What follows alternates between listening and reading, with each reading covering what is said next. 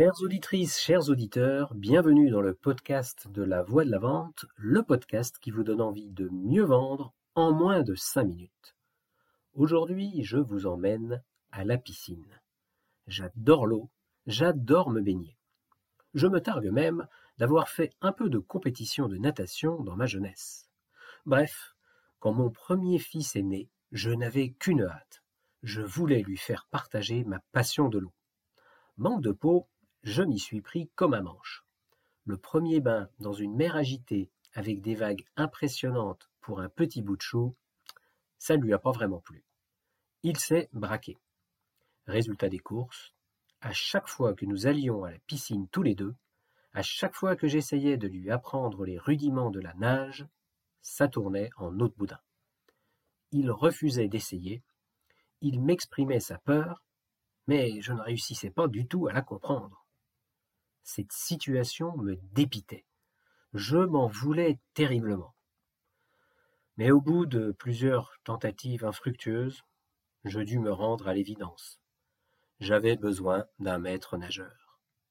Or, un soir, je dois assister avec mon fiston à une réunion avec son institutrice de l'époque. Avant de prendre congé d'elle, je décide de lui parler de ce problème d'apprentissage de la natation je me dis qu'une pédagogue professionnelle doit pouvoir m'aider. Espoir vain. Je n'ai fait que lui relater mon incapacité à trouver une solution à ce problème. Mais en faisant ça, j'ai avoué ma faiblesse, et mon gamin, il l'a entendu. Sur le chemin de retour, il se tourne vers moi et il me dit Je veux aller à la piscine samedi. Je m'étonne de sa demande, mais j'accepte. Rien à perdre. Le fameux samedi, nous voilà tous les deux en maillot de bain devant le grand bassin.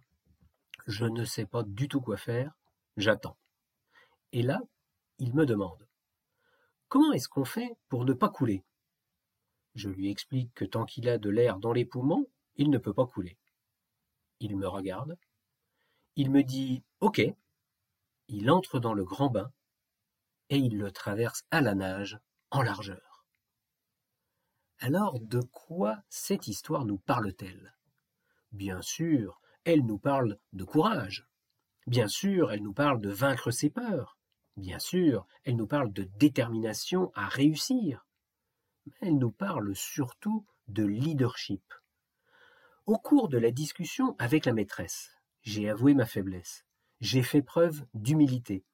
Mon fils a entendu mon désarroi il a réfléchi à son problème, il a identifié ce qui le bloquait, et il a décidé de se mettre en action. Alors pourquoi est-ce qu'il a fait ça?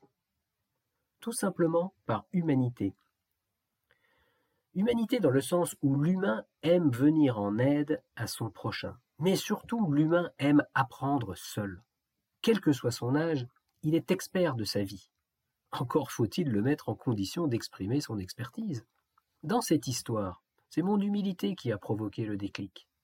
A contrario, il y a une chose que l'on n'obtient jamais d'un humain, qu'il fasse ce dont il n'a pas envie.